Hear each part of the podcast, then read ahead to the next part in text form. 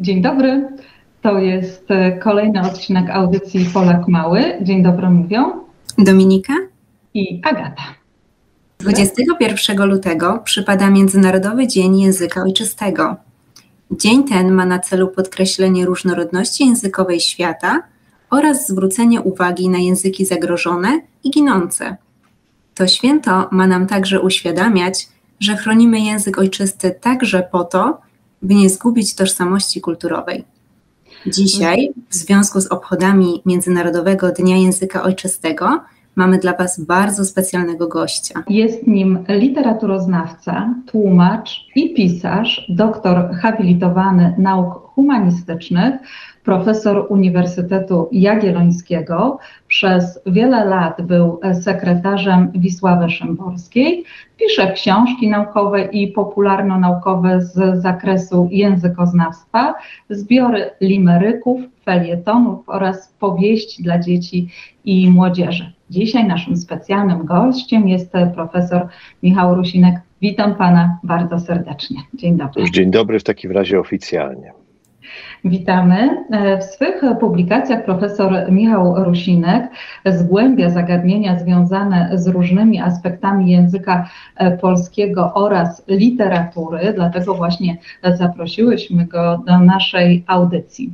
Panie profesorze, Polonia w Kanadzie to środowisko posługujące się zarówno językiem polskim, jak i językiem angielskim. W większości przypadków dla dzieci tutaj urodzonych to właśnie język angielski jest językiem głównym, podczas gdy język polski staje się pomału mm, takim językiem już tylko rodziców y, czy dziadków. Który więc język, Pana zdaniem, dla dzieci urodzonych w Kanadzie jest językiem ojczystym? No, trudno na to odpowiedzieć, a właściwie każdy, każde dziecko i rodzic powinni sobie na to pytanie odpowiedzieć, odpowiedzieć sami.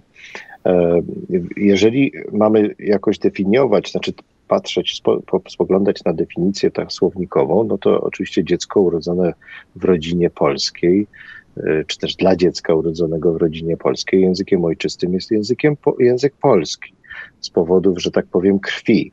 No ale jeżeli e, definiujemy ten język ojczysty jako taki tak zwany język pierwszy, ten, którego nawet nie tyle uczymy się jako pierwszego, ale który jest dla nas najważniejszy, którym się posługujemy na co dzień i od święta, e, no to w tym przypadku tym, tym językiem często, jak rozumiem, może być język angielski. Więc wszystko chyba zależy od tego, jak, e, jaką definicję jaką definicję zastosujemy. Ja bym był tradycjonalistą i mówił jednak o polskim jako języku ojczystym.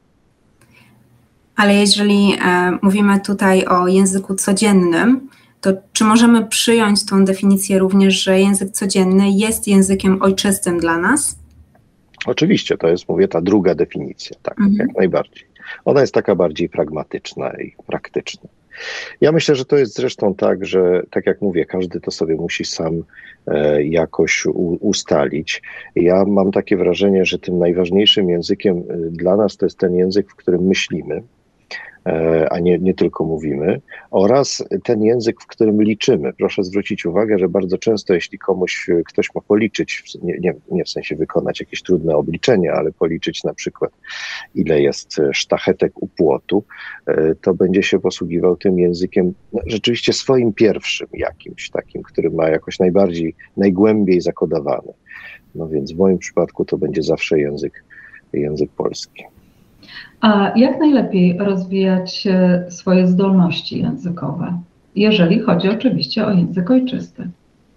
No, przede wszystkim posługiwać się nim, przede wszystkim starać się w nim rozmawiać i nie tracić kontaktu z literaturą, mm, także z publicystyką, myślę, e, pisaną w języku polskim, bo e, też co to znaczy stracić kontakt? Język jest żywym tworem. E, I na przykład bywa tak, że ktoś e, wyjeżdża z Polski, tak się stało na przykład w przypadku e, wielu osób pochodzenia żydowskiego, które musiały wyjechać z Polski w 1968 roku i powiedzmy, że wraca do tej Polski, a tam powiedzmy, że w Izraelu rozmawiał czy rozmawiała taką polszczyzną, którą wyniosła w tym, czy, czy wyniósł w tym 68 roku z domu, a potem wraca do Polski po latach powiedzmy 20, 30, 40 i nagle się okazuje, że to już jest zupełnie inny język. To znaczy ta osoba nie straciła kontaktu z językiem, ze swoim językiem, tym, którego już nie ma, którego już nie ma w Polsce, ale y, straciła kontakt z językiem żywym, z językiem, z językiem codziennym. Ja znam parę takich osób, które y, po przyjeździe do Polski okazywało się, że raz, że nie bardzo mogą się dogadać, a dwa, że przyniosły taki język, który my możemy usłyszeć wyłącznie w starych filmach. Mm, wspomniał Pan o języku, e, w którym myślimy, w którym liczymy, a co z językiem, w którym śnimy? Czy on może świadczyć również o tym, który język jest nam najbliższy? Nie jestem specjalistą od snów, przyznam szczerze. W dodatku mam taką przypadłość, że większość snów zapominam. E, I coś mi się śni, ale potem nie pamiętam co. Sny rzadko bywają językowe, to znaczy wydaje mi się, że sny mają taki charakter bardziej fabularny i bardziej jakichś zmieniających się obrazów, układających się w mniej lub bardziej logiczne ciągi. E, ale znałem jedną osobę, wspomnianą już zresztą przez panię, to znaczy Wisławę Szymborską, która utrzymywała, że jej się śnią wiersze. No a skoro śniły jej się wiersze, no to musiał jej się śnić język. E, podobno rano jak wstawała, to zapisywała. Czasami to był jakiś bełkot zupełny, ale czasami zdarzało się, że, to, że coś z tego wiersza jej, e, tego, który jej się przyśnił, zostawało i być może część z tych wierszy, które mamy teraz, które możemy czytać, to są właśnie te z jej, e, z jej snów. A czy możemy powiedzieć, że język ojczysty żyje w nas? No to jest moja teoria, nawet można powiedzieć, że to jest coś, co, co, co żyje w nas i to jest właśnie to coś, co wynosimy. Mm, bo też e, powiedzmy sobie szczerze, że język e, jest oczywiście coś takiego jak język publiczny, prawda? Wszyscy się posługujemy jakimś językiem, na przykład my teraz, dzięki czemu się, jak sądzę, rozumiemy, a na pewno dogadujemy. E, natomiast jest też taki język rodzinny, język lokalny, język e, bardzo prywatny. E, I, I, to jest coś, co, co pozwala się porozumieć nie tyle społeczeństwom, narodom, grupom etnicznym, tylko pozwala się porozumieć rodzinnie. I rzeczywiście taki prywatny język zawsze będzie, będzie żył w nas. Jak już Pan wspomniał, Język jest tworem żywym, podlega ciągłym wpływom, przenikają się różne języki, zaciągamy różne słowa z innych języków. Czy w związku z tym powinniśmy obawiać się o kondycję języka polskiego? Czy to są najzwyczajniejsze procesy naturalne? To, to jest bardzo złożone pytanie, dlatego że ja jestem zwolennikiem takiej tezy, że najgorsze, co można zrobić językowi, to go zamknąć. To znaczy zamknąć dopływ na przykład jakichkolwiek zapożyczeń z jakiegokolwiek innego języka, bo to jest sztuczne. Języki, które nie przyjmują zapożyczeń, to są po prostu języki martwe.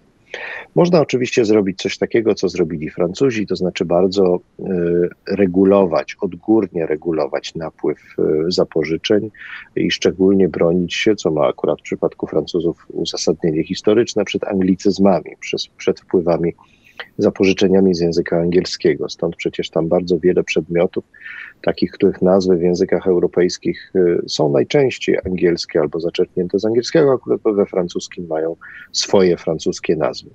Y, można też y, całkowicie zliberalizować podejście i powiedzieć, no proszę bardzo, jak chcecie używać anglicyzmów, to sobie to okej, okay używajcie anglicyzmów. Mm, tylko też wydaje mi się, że gdzieś jest jakaś taka granica czysto zdroworozsądkowa. Ja mam takie wrażenie, że jeżeli istnieje jakieś polskie słowo, które nazywa jakiś zawód, zjawisko, rzecz, to nie ma żadnego powodu, żeby używać słowa angielskiego. Na, na przykład, na, na, na, na nazwanie tego, tej rzeczy czy tego, tego zjawiska. Był taki moment w historii Polski, historii stosunkowo nie, nieodległej, przynajmniej dla mnie mało odległej, to znaczy w 1989 roku, kiedy Polska zmieniła się pod względem ustrojowym, to mm, była taka potrzeba i to potrzeba w nas, w zwykłych użytkownikach języka, żeby świat nazwać na nowo żeby wszystko nazywało się inaczej, żeby odciąć się jakoś od tego nazewnictwa PRL-owskiego, które było bardzo często po prostu nazewnictwem polskim, często też przedwojennym. Stąd bardzo mnie y, śmieszy, że y, nadal mnie śmieszy, a wtedy śmieszyło y, jeszcze bardziej, że przestało, że przestano zakładać sklepy, zaczęto zakładać shopy, nawet pisane przez SZ, więc już kojarzące się ze zwierzęciem, to już niebezpieczne nawet, nawet było. Ale y, oczywiście rozumiem, że słowo na przykład dział kadr może się źle kojarzyć z jakimś biurokratyczną, biurokratycznie skonstruowanym przedsiębior przedsiębiorstwem. No więc teraz to musi, musi być HR i Human Resources i też nie może być życiorysów, tylko są CV-ki, czyli CV. No ale jest gdzieś jakaś, jakaś granica. Myślę, że ta, ta granica ostatnio nawet nie tak dawno, w ciągu ostatnich lat została bardzo przekroczona ze względu na to, że słowa, które w polszczyźnie mają jakieś znaczenie, zaczęły nabywać takie znaczenie, jakie mają w angielszczyźnie. I tak jest na przykład ze, ze słowem dedykowany. Po polsku można dedykować komuś książkę, najlepiej Maryli Wereszczakównie oczywiście, a, y, a to, to współczesne znaczenie słowa dedykowany jest oczywiście wzięte z języka angielskiego. Mamy dedykowaną ładowarkę do telefonu na przykład, co, co, co jest y, absurdalne i nie ma takiego znaczenia w słowniku, ale jest w użyciu, nawet pojawia się w reklamach. No i coś, co mnie, druga rzecz, jak już mówię, mówię, mówię o różnych rzeczach, które mnie irytują, to irytuje mnie słowa, słowo destynacja.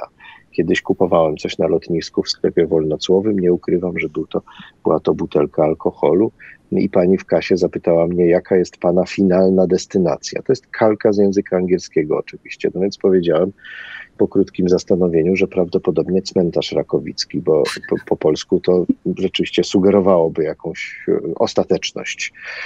Natomiast to są oczywiście wpływy wpływy angielskiego. Więc y, tro, trochę tak, to znaczy trochę bym się bronił e, przed y, takim nieuzasadnionym, jak pani powiedziała, zaciąganiem, zapożyczaniem słów z innego języka, zwłaszcza z języka angielskiego, bo robi się wtedy krzywdę i językowi polskiemu, i językowi angielskiemu, paradoksalnie.